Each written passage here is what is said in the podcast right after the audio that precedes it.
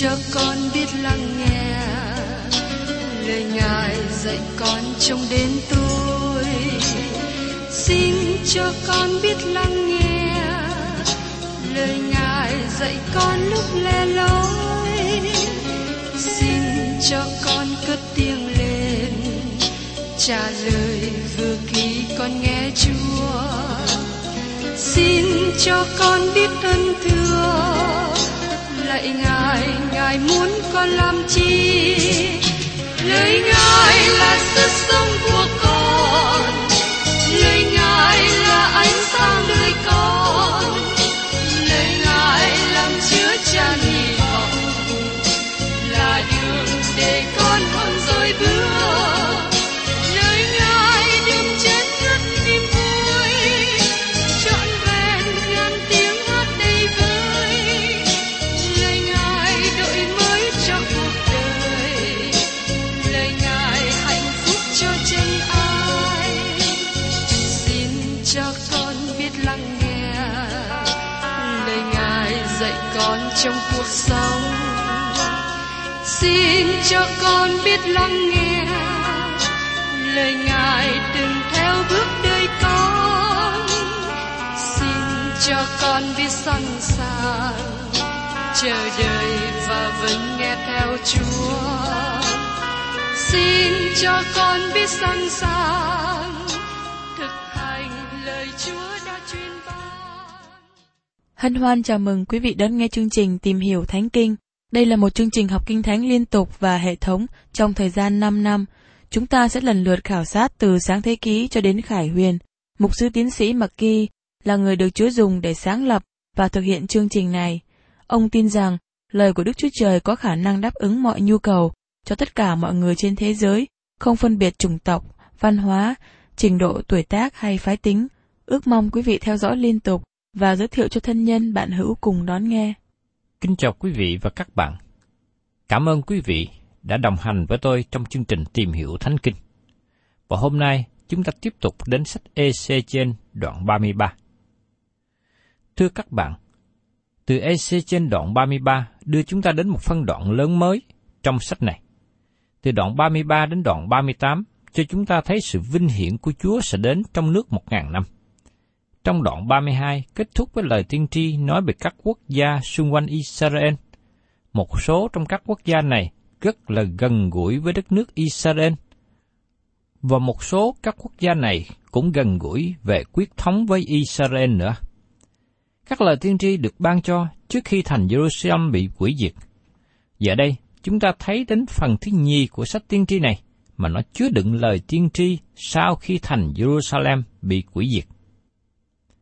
Một lần nữa, Ê-xê-chi-ên nói về thành Jerusalem và đất Israel, nhưng với một sứ điệp khá hơn. Cho đến đoạn 25, mọi chuyện hướng về sự hủy diệt Jerusalem. Thành này bị hủy diệt đúng như lời Chúa đã dự ngôn. Giờ đây, Ê-xê-chi-ên nhìn đến một tương lai xa của nước 1000 năm hay là vương quốc 1000 năm, khi sự vinh hiển của Chúa một lần nữa được thấy trên đất. Điều này làm cho phân đoạn trở nên lý thú hơn. Không những Ê-xê-chi-ên được tái ủy nhiệm, nhưng Ê-xê-chi-ên cũng được khen ngợi vì đã thực hiện công tác của Chúa giao một cách tốt đẹp đến thời điểm này. Và từ đây, Ê-xê-chi-ên nói đến những người đang bị lưu đày ở Babylon. Ông nói với họ rằng họ cần nên sống với hy vọng của tương lai. Trước khi bị lưu đày, họ không có hy vọng. Nhưng giờ đây, Ê-xê-chi-ên thấy tương lai của con cái Israel. Ngày nay, người tin Chúa Giêsu có hy vọng. Trong khi đó, những người ở ngoài Đấng Christ không có hy vọng. Hy vọng của Cơ Đốc nhân đặt căn cứ trên lời của Đức Chúa Trời về những gì sẽ xảy đến trong tương lai. Đây là ngôi sao dẫn đường cho con cái Đức Chúa Trời trong thời hiện nay. Nó không cùng một cấp độ di chuyển với dân Israel vào thời điểm 1000 năm.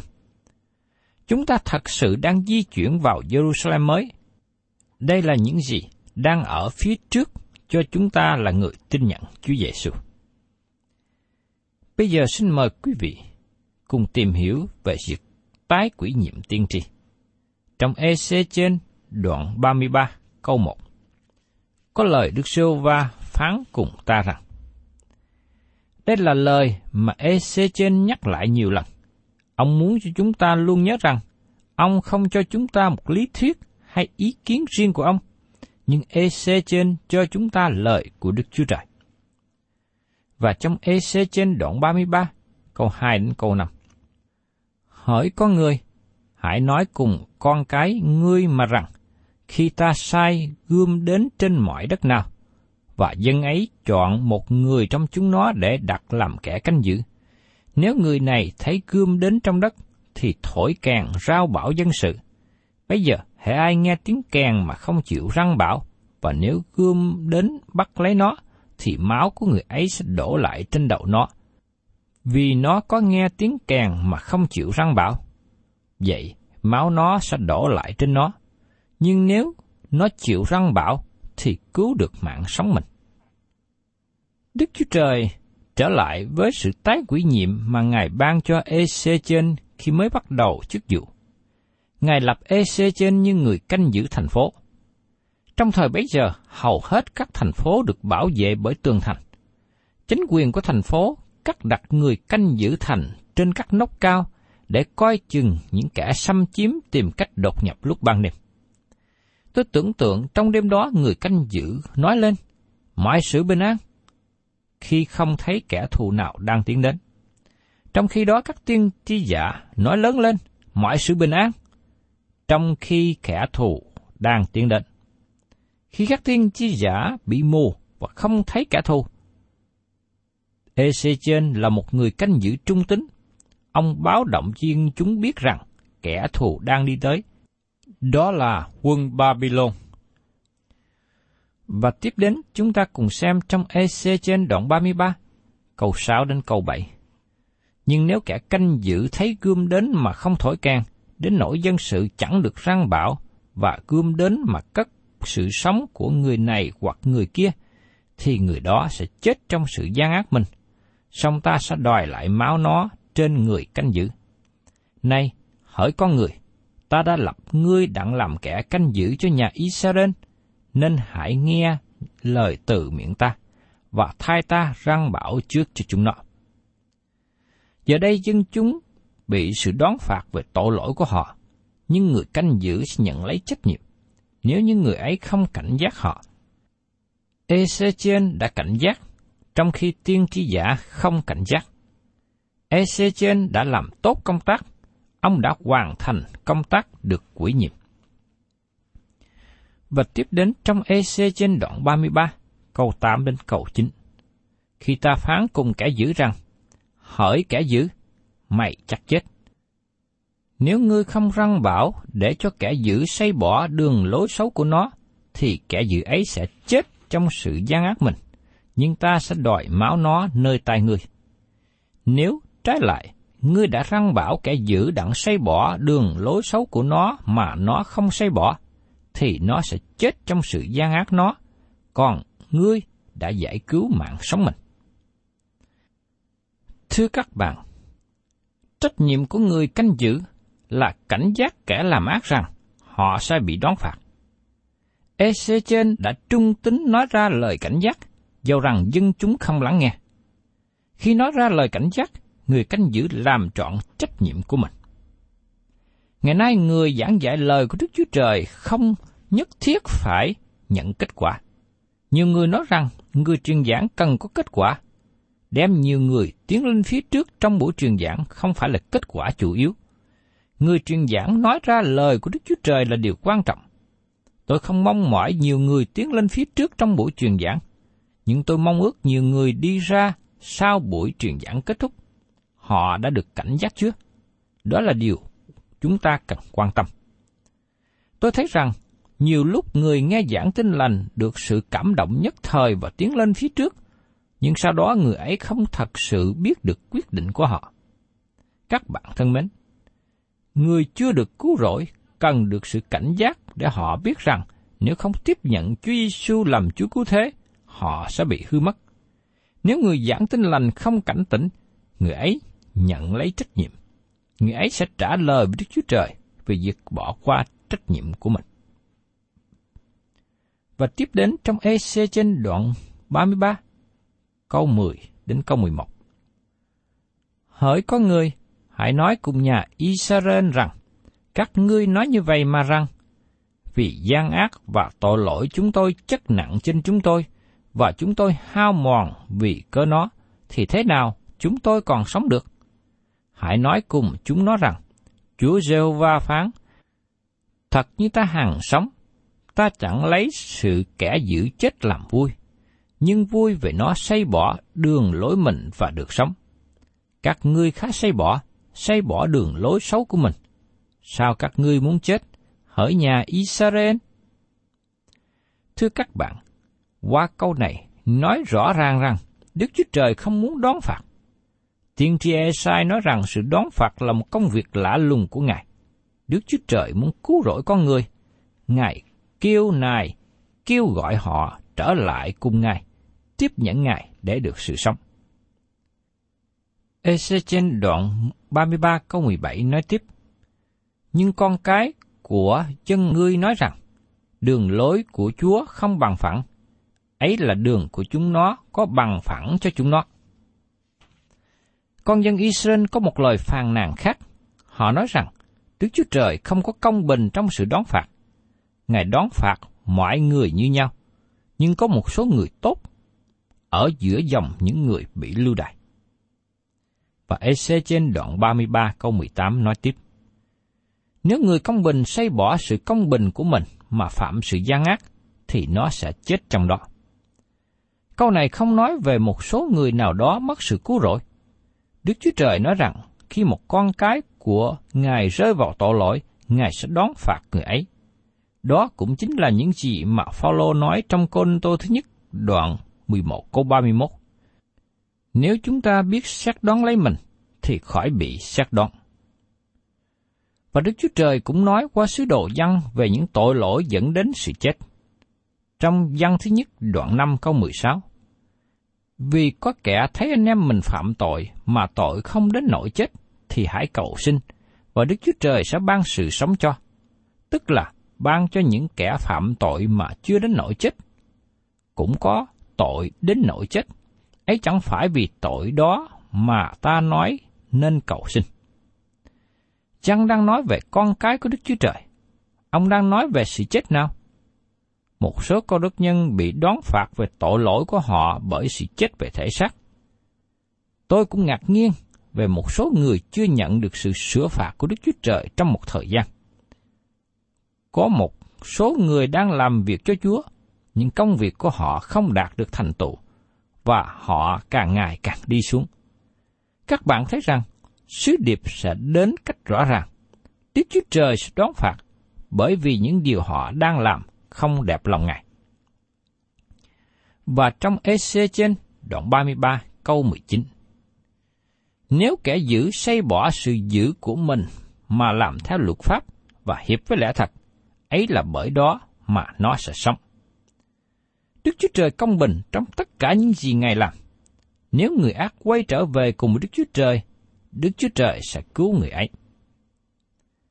Và tiếp đến trong Ê-xê-chi-ên đoạn 33 câu 20.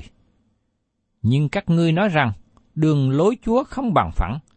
Hỡi nhà Israel, ta sẽ đoán xét các ngươi, mỗi người theo việc làm chúng nó. Những người tin kính Đức Chúa Trời cũng bị bắt lưu đày. Những người tin cậy Đức Chúa Trời cũng bị mang đi giống như những người làm ác. Vì thế, những người tin kính này phàn nàn, khi nhìn qua giống như Đức Chúa Trời không công bình. Tôi thấy rằng, đôi lúc chúng ta cũng rơi vào những tình trạng như vậy, suy nghĩ như vậy, khi thấy rằng những người lành và người làm ác có cùng một hoàn cảnh hoặc có cùng một số phận như nhau. Nhưng xin chúng ta để ý rằng, đó chỉ là những việc tạm thời trong khoảng thời gian ngắn mà thôi. Người dân tốt trong Israel cũng bị khốn khổ, bởi vì họ hiệp nhất với cả quốc gia. Nhưng còn hơn thế nữa, xin hãy chú ý lời của Đức Chúa Trời nói rằng, hỡi nhà Israel, ta sẽ xét đoán ngươi, mỗi người theo việc làm của nó. Đức Chúa Trời nói rõ rằng, Ngài sẽ phán xét mỗi người. Các bạn thân mến, dù các bạn là ai, có một ngày các bạn sẽ đứng trước mặt Đức Chúa Trời để chịu sự phán xét. Nếu các bạn là con cái của Đức Chúa Trời, Ngài sẽ phán xét các bạn theo tội lỗi mà các bạn đã phạm, nhưng các bạn sẽ không mất sự cứu rỗi. Còn nếu các bạn là người hư mất, người chưa được sự cứu rỗi, các bạn không có gì để kêu nài với Đức Chúa Trời. Ngài nói rõ điều đó trong Kinh Thánh Tân Ước. Chúng ta đọc trong Phê-rơ thứ nhất, đoạn 3 câu 12 nói rằng, vì mắt Chúa đói xem người công bình, tai Ngài lắng nghe lời cầu nguyện người, nhưng mặt Chúa sắp mặt nghịch với kẻ làm ác. Đức Chúa Trời không có nói rằng Ngài không lắng nghe lời cầu nguyện của người ác. Ngài nói rằng Ngài lắng nghe lời cầu nguyện của người công bình. Nhưng nếu người nào ác cầu xin sự cứu rỗi, Đức Chúa Trời sẽ lắng nghe họ. Và sau khi người làm ác ăn năn tội lỗi của mình, trở lại làm con cái của Đức Chúa Trời, từ đó người ấy có thể đến với Đức Chúa Trời để cầu xin Ngài mọi điều. Xin chúng ta nhớ rằng, Đức Chúa Trời là đấng công bình trong tất cả những gì Ngài làm. Và có đôi lúc chúng ta quên điều này. Vì thế, chúng ta hay phàn nàn hoặc chúng ta hay so bì. Và tiếp đến, chúng ta tìm hiểu về thành Jerusalem bị sụp đổ. Trong Ê-xê-chi-ên đoạn 33 câu 21. Năm thứ 12, sau khi chúng ta bị bắt làm phu tù, ngày mùng 5 tháng 10, có một người đã trốn khỏi Jerusalem đến nói cùng ta rằng, thành hãm rồi. Ê-xê-chi-ên đã nói rằng Jerusalem sụp đổ bởi nhờ Đức Chúa Trời tỏ cho biết, nhưng ông chưa được biết một cách chi tiết rõ ràng như thế nào. Khi tin tức về sự thành Jerusalem bị hủy diệt được mang đến, làm cho dân chúng kinh ngạc, họ bị phủ trùm bởi tin tức này. Họ không thể nào tin được một điều như vậy có thể xảy ra. Trong ngày mà Ê-xê-chi-ên nhận được tin tức này, vợ của Ê-xê-chi-ên qua đời, và Đức Chúa Trời nói với ông, xin đừng than khóc cho vợ. Chúa muốn dân tộc này biết rằng, Ngài bỏ thành phố của họ. Họ không nghĩ rằng Đức Chúa Trời phán xét tội lỗi, nhưng Chúa đã phán xét. Chúa muốn dân chúng biết rằng thành phố bị hủy diệt là bởi tội lỗi của họ. Và tiếp đến, chúng ta cùng xem trong Ê-xê-chi-ên đoạn 33 câu 22.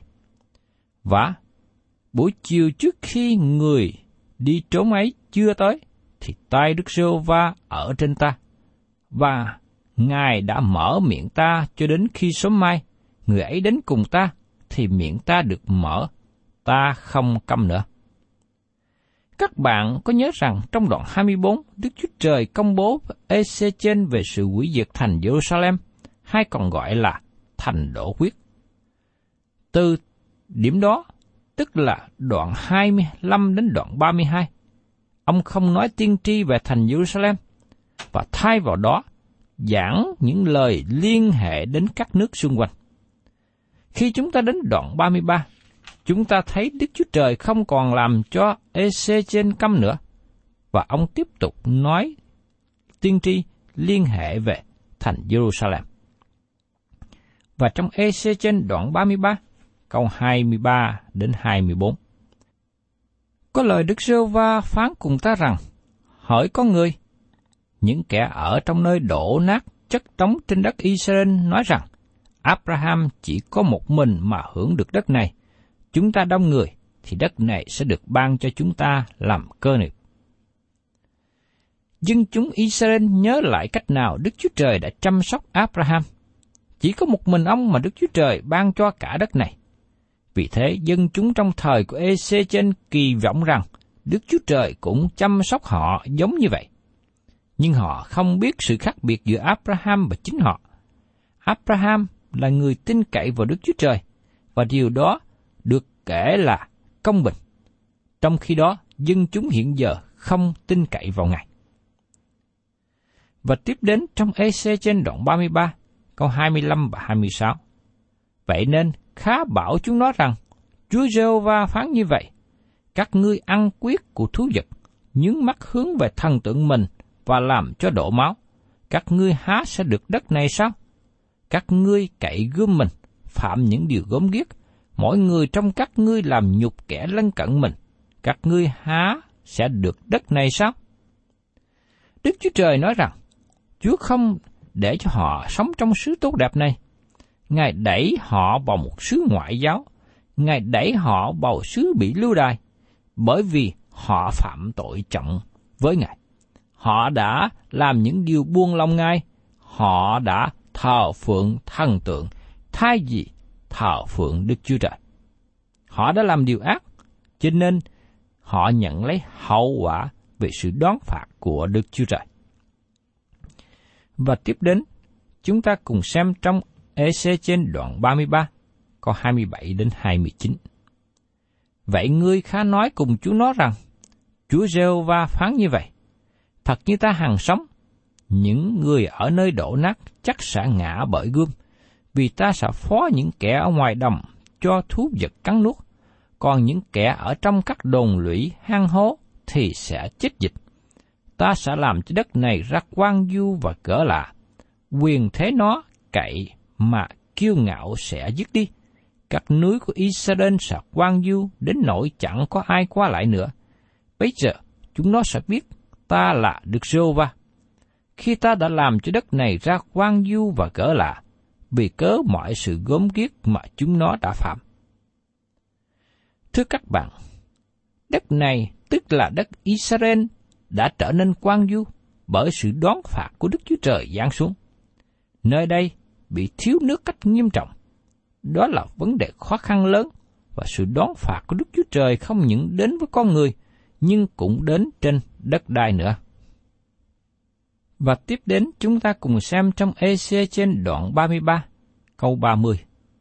Hỡi con người, những con cái của dân ngươi ở dọc tường thành và cửa các nhà mà nói chuyện về ngươi, chúng nó nói với nhau, mỗi người cùng anh em mình rằng, xin hãy đến nghe lời ra từ Đức Giê-hô-va thế nào.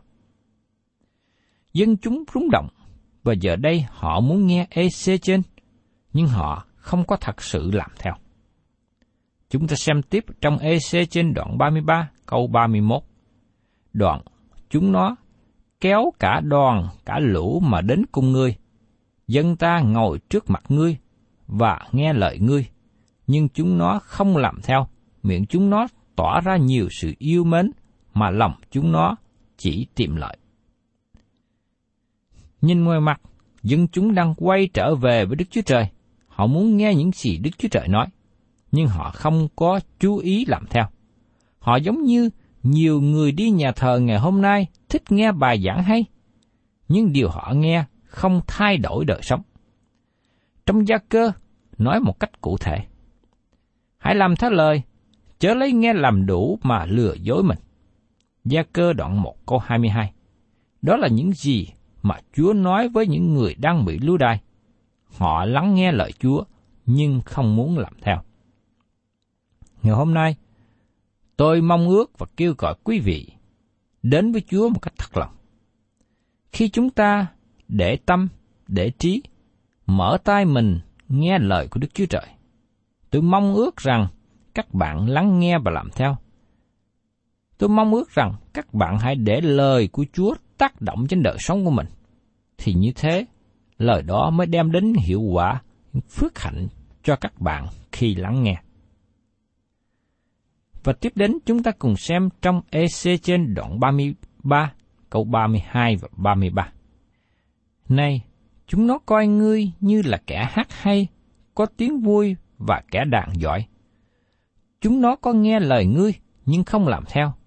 Vì vậy, khi tai nạn này sẽ đến, và kìa, nó đến, chúng nó sẽ biết đã có một tiên tri ở giữa mình. Giờ đây, thành Jerusalem sụp đổ đúng như lời tiên tri Ê-xê-chi-ên đã nói. Dân chúng biết ông là một tiên tri thật của Đức Chúa Trời. Dầu họ biết Ê-xê-chi-ên giảng ra lời của Đức Chúa Trời, nhưng họ vẫn không nghe và không làm theo. Xin các bạn lưu ý rằng, sự không tin là vấn đề của lý trí. Nó không phải vì con người thiếu nhận thức, không thể tiếp nhận những gì Đức Chúa Trời nói. Vấn đề trở ngại thật sự là dân chúng không muốn từ bỏ tội lỗi của họ. Họ muốn đến nghe những gì Ê-xê-chi-ên nói, nhưng các lời này không có tác động trên họ. Đức Chúa Trời nói với Ê-xê-chi-ên rằng, đừng để đám đông này lừa dối ngươi. Họ đến lắng nghe, nhưng không chú ý làm theo. Họ không phải là người làm theo lời của Chúa. Họ chỉ thích nghe những gì nói về tình thương, nói về tương lai. Nhưng các lời họ nghe không ảnh hưởng gì đến đời sống của họ. Chỉ có một mình Ê-xê-chi-ên nói rằng thành Giê-ru-sa-lem bị sụp đổ, trong khi các tiên tri giả nói rằng thành này không bị sụp đổ. Và sau đó, lời xác chứng đã đến với dân chúng. Thành Giê-ru-sa-lem bị hủy diệt, và Ê-xê-chi-ên là tiên tri thật của Đức Chúa Trời. Cảm ơn Chúa vì chúng ta thấy một người như Ê-xê-chi-ên. Ông là tiên tri chân thật, nói ra lời của Đức Chúa Trời. Không phải nói để được đẹp lòng dân chúng, nhưng nói ra để làm đẹp lòng Đức Chúa Trời là Đấng đã kêu gọi ông. Và chính vì đó mà lời của ông nói đã được ứng nghiệm. Đây là điều chúng ta ngày hôm nay cần phải để tâm, lắng nghe. Lời được nói ra bởi Đức Chúa Trời, chúng ta cần thành tâm tiếp nhận. Đồng thời, chúng ta tỏ lòng kính mến những người kính sợ Đức Chúa Trời mà giảng dạy lời Kinh Thánh cho chúng ta. Thân chào tạm biệt quý vị và xin hẹn tái ngộ cùng quý vị trong chương trình Tìm Hiểu Thánh Kinh kỳ sau.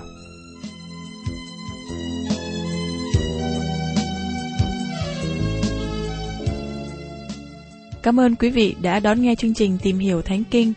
Nếu quý vị muốn có loạt bài này, xin liên lạc với chúng tôi theo địa chỉ sẽ được đọc vào cuối chương trình. Kính chào quý thính giả.